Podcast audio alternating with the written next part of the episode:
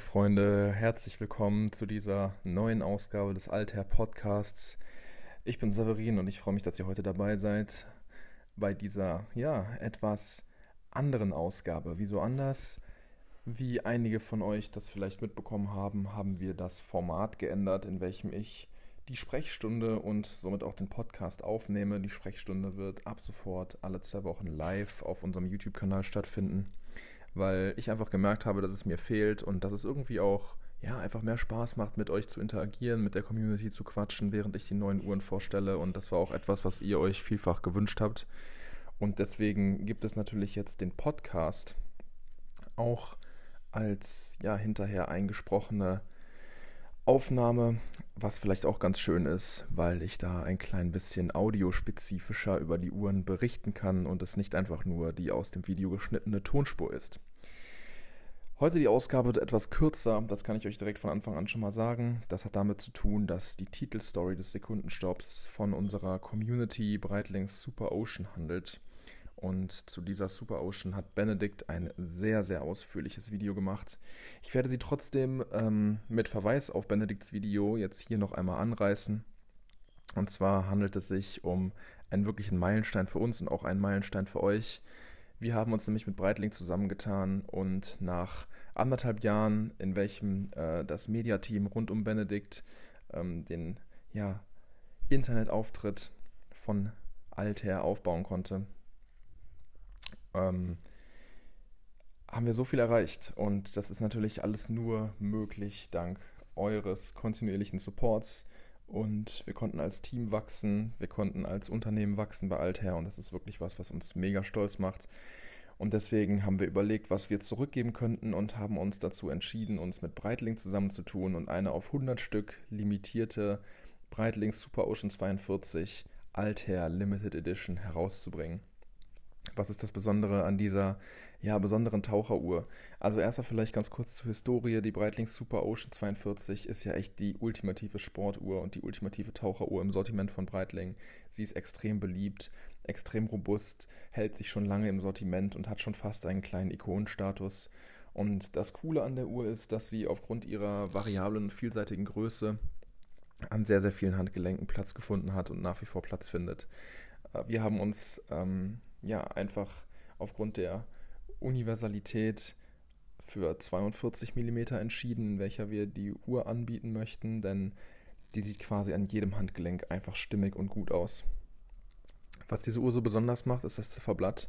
Wir haben uns nämlich ähm, ein einzigartiges Grün ausgesucht, was Breitling extra für uns auf die Zifferblätter dieser Uhr aufträgt und die Zifferblätter extra für uns gestaltet. Und zwar ist das ein Sea Green was an flaches Meerwasser erinnert, ähm, was sich in der Sonne so ein bisschen wiegt, ja, heranrauschende Brandungen. Einfach perfekt, weil das ja auch einfach so ein bisschen das natürliche Habitat der Super Ocean ist. Gerahmt wird dieses wunderschöne Zifferblatt von einer schwarzen Lünette. Wir haben also auch hier die populäre Kombi grün auf dem Zifferblatt und schwarz auf dem Drehring und das sieht einfach nur klasse aus. 500 ähm, Meter Wasserdichtigkeit, beidseitig entspiegeltes, kratzfestes Safeglas, gebürstete Gehäuse und ja, ein super solides Armband mit einer tollen Schließe machen die Uhr einfach zum perfekten Begleiter im Alltag und für sportliche Erlebnisse. Wir haben die eben schon angesprochenen 42 mm Durchmesser ohne Krone und dabei sehr, sehr ja, universelle 13,5 mm Bauhöhe. Das heißt, die Uhr hat diese typische Sportuhrenpräsenz, ist aber nicht untragbar, auch unter der Hemdmanschette. Und bei kompakten 50,4 mm Lack-to-Lack bewegen wir uns ja roundabout dieses perfekten Sweet Spots von 50 mm quer übers Handgelenk gemessen. Einfach nur super und damit auch echt ein ja, perfekter Begleiter. Im Inneren schlägt das Breitling Kaliber 17, das ist ein Automatikkaliber, welches auf ähm, einem ETA 2824 basiert, aber von Breitling modifiziert und auf Chronometerstandards gehoben wurde. Und das ist das gleiche Kaliber, was in allen regulären Super Ocean Modellen schlägt und sich als sehr, sehr kampferprobt und zuverlässig herausgestellt hat. Minus 4 bis plus 6 Sekunden ist Chronometer, Ganggenauigkeit, 38 Stunden Gangreserve und ein integrierter Handaufzug, den gibt es obendrein.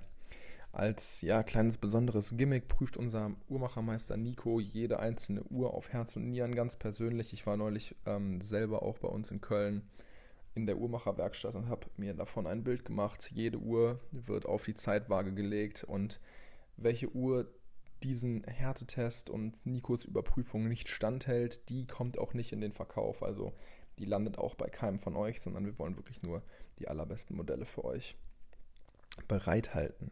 Was auch noch sehr besonders ist, für gewöhnlich ähm, ist Breitling dazu übergegangen, limitierte Uhren als sogenannte One-Off-Version herauszugeben. Was genau heißt das? Im Prinzip hätten wir bei uns jetzt eine ähm, 100 Stück Limitierung und auf dem Gehäuseboden jeder einzelnen Uhr steht One of 100, also eine von 100. Das ist natürlich nicht sonderlich persönlich ähm, und darum haben wir uns mit Breitling darauf geeinigt, es wirklich, ja, stringent durchzunummerieren. Das heißt, wir haben 1 von 100, 2 von 100, 3 von 100 und ihr könnt eure persönliche Wunschnummer angeben bei Bestellung der Uhr und habt dann eine hoch individualisierte Breitling Super Ocean in einer ja absolut einzigartigen Farbgebung. Im Paket enthalten ist ein Textilband aus recycelten Fischernetzen, was richtig cool ist, denn so lebt die Super Ocean ähm, nicht nur das Tauchen im Motto, sondern trägt auch aktiv zur Verbesserung des Ökosystems Ozean bei und einfach eine Sache, die ich persönlich richtig klasse finde. Zudem gibt es noch das ähm, beliebte Breitling Kautschukarmband mit obendrein und da sind wir dann im Komplettpaket mit dieser auf 100 Stück limitierten Uhr plus einem Textilarmband plus dem Breitling Kautschukarmband plus einem Emergency Kit, ja, was von Breitling zur Verfügung gestellt wurde mit ein paar netten Überraschungen äh, inklusive, sind wir bei einem Komplettpaketpreis von 4.290 Euro. Und wenn ihr auf unsere Website geht, da findet ihr einen schönen Artikel, den ich geschrieben habe über diese neue Uhr, inklusive des Vorbestellerlinks.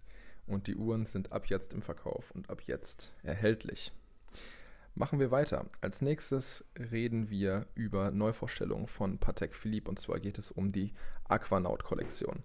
Die Aquanaut-Kollektion wurde ja 1997 erstmalig vorgestellt und ja, war ziemlich disruptiv, denn Patek Philippe war bis dahin als Hersteller feinster eleganter Uhren bekannt, die bis auf die Nautilus eigentlich wenig Sportlichkeit aufweisen konnten.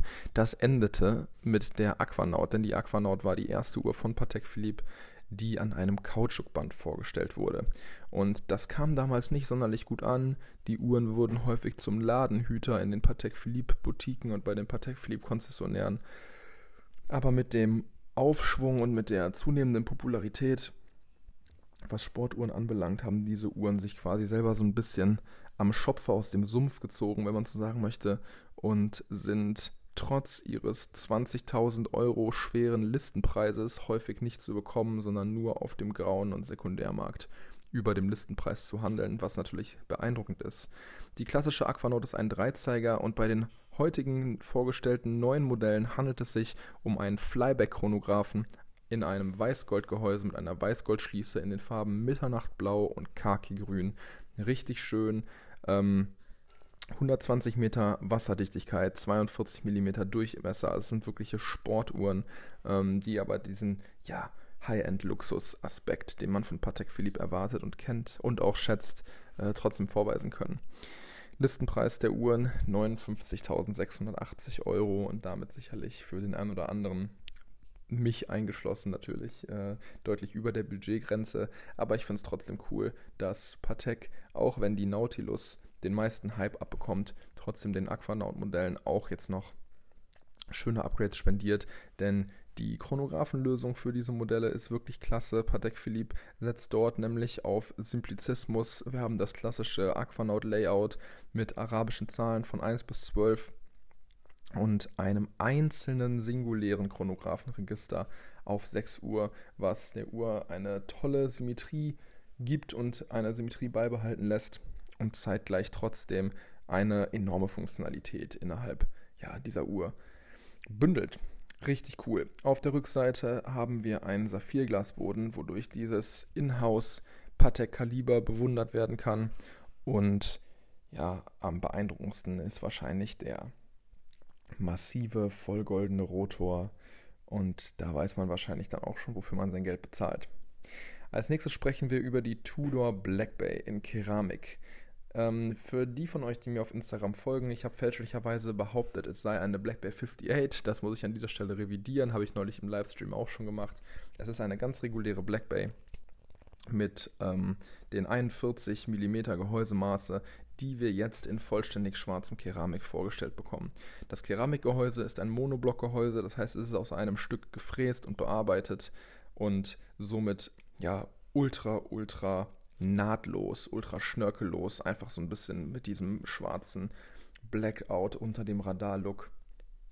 Echt klasse. Wir haben eine ähm, tolle Ablesbarkeit, da die Indizes und Zeiger in typischen Tudor Creme Weiß gehalten wurden. Das heißt, es hebt sich hervorragend ab.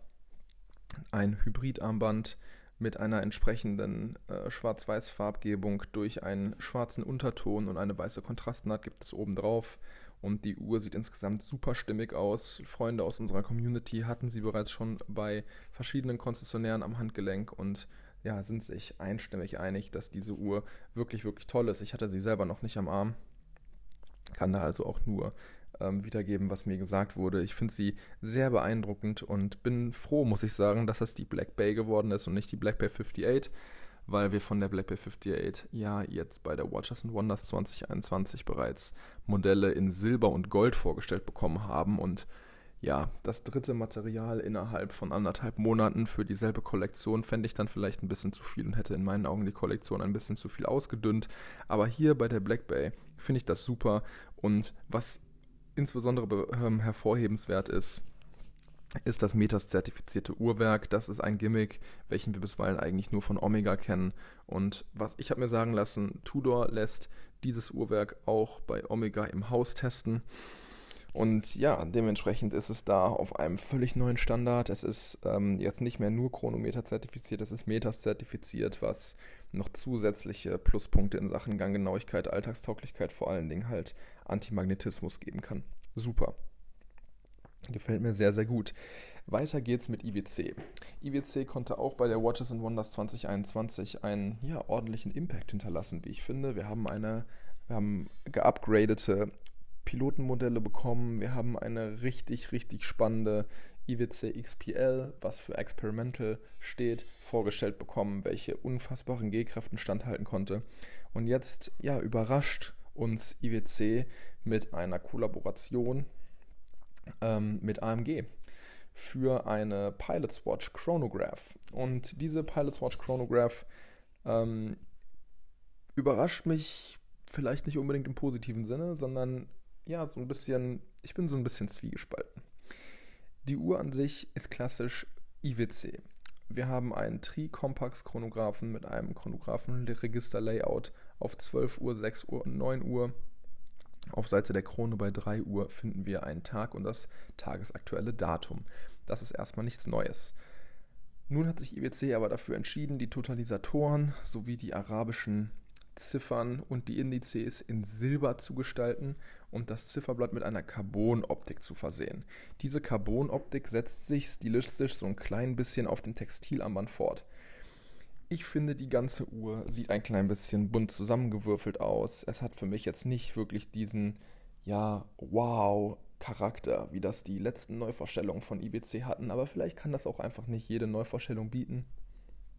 Ähm, ich finde nur, eine Uhr zusammen mit AMG, was ja wirklich prestigeträchtig ist und auch schon lange Historie mit IWC zusammen hat und IWC und auch Mercedes sind ja eng miteinander verwoben.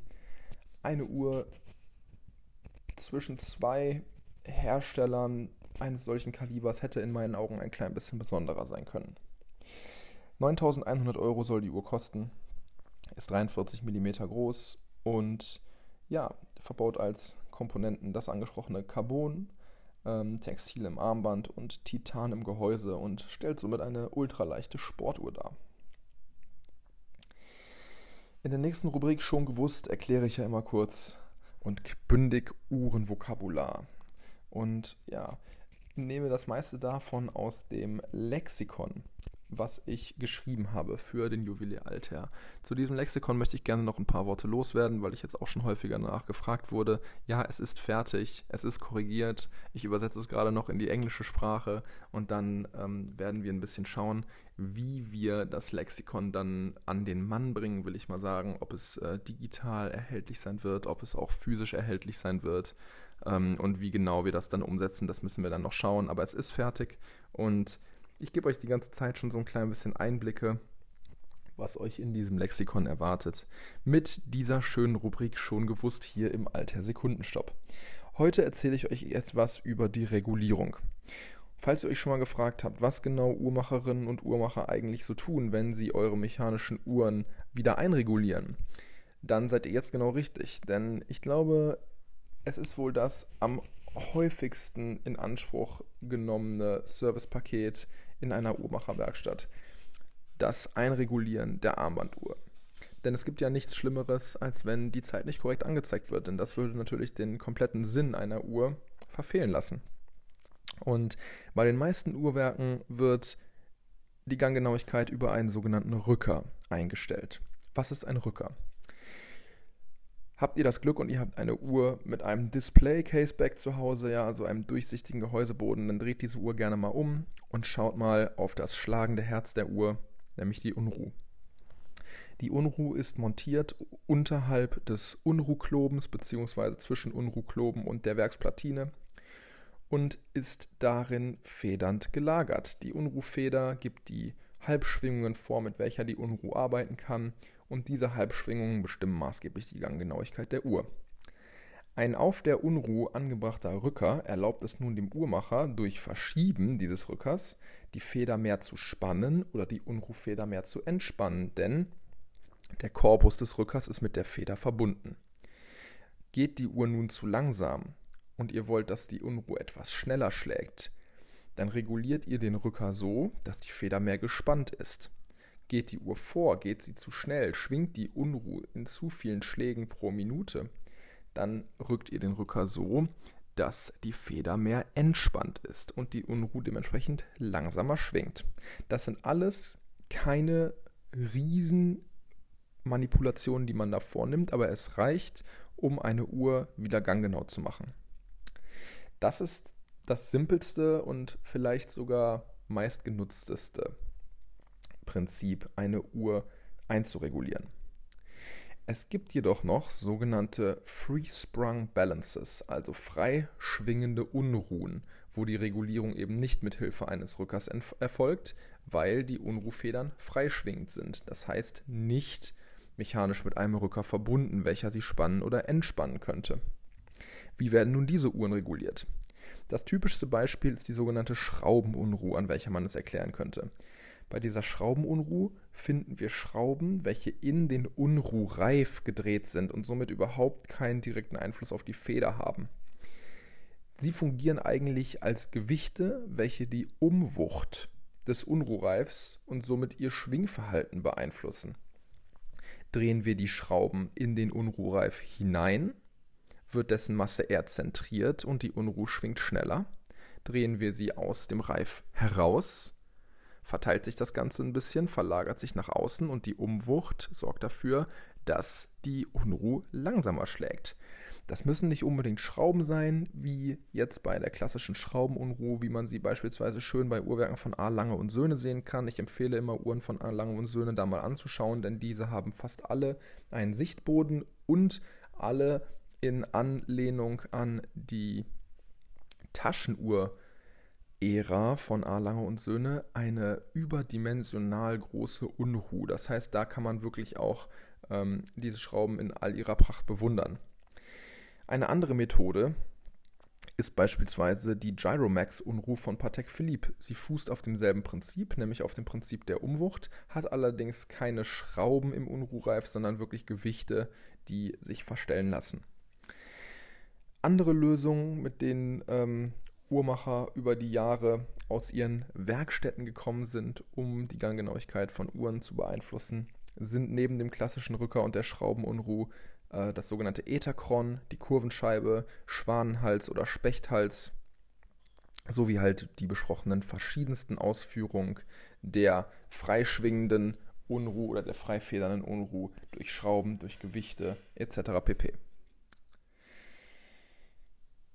Die nächste Kategorie in diesem Podcast und auch im Sekundenstopp ist der Altair Weekend Wrist Shot. Beim Altair Weekend Wrist Shot stelle ich den coolsten Schnappschuss einer Uhr eines Mitgliedes unserer Community vor.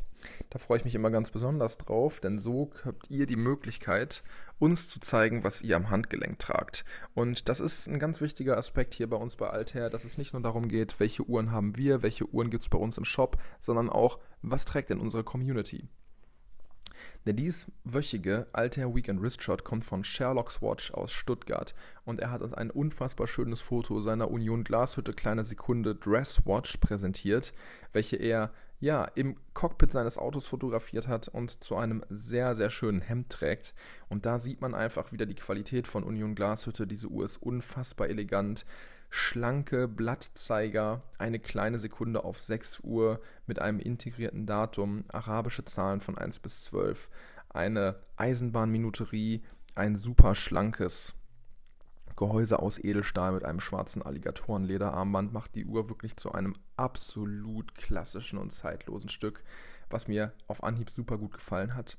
Das Zifferblatt ist fast polarweiß, aber hat so eine gewisse Creme-Komponente, was ich persönlich immer ja mit für am plastischsten befinde, ähm, weil ganz weiß häufig so ein bisschen stumpf aussehen kann, aber zusammen mit dieser Creme-Komponente sieht das Ganze fast schon so ein bisschen aus wie Enamel oder Email oder Marmor und die Uhr hat mich einfach umgehauen, sieht klasse aus und das ist definitiv eine Uhr, die ich mir nach diesem Alter Weekend Wrist Shot ein bisschen genauer anschauen werde. Also schaut, wenn ihr die Uhr sehen wollt, gerne bei Sherlock's Watch auf Instagram vorbei. Und falls euch wirklich klassische Uhren deutscher Machart mit einer tollen Preis-Leistung interessieren, schaut gerne auch bei Union Glashütte vorbei, gerne auch bei den Modellen bei uns im Shop auf alter.de.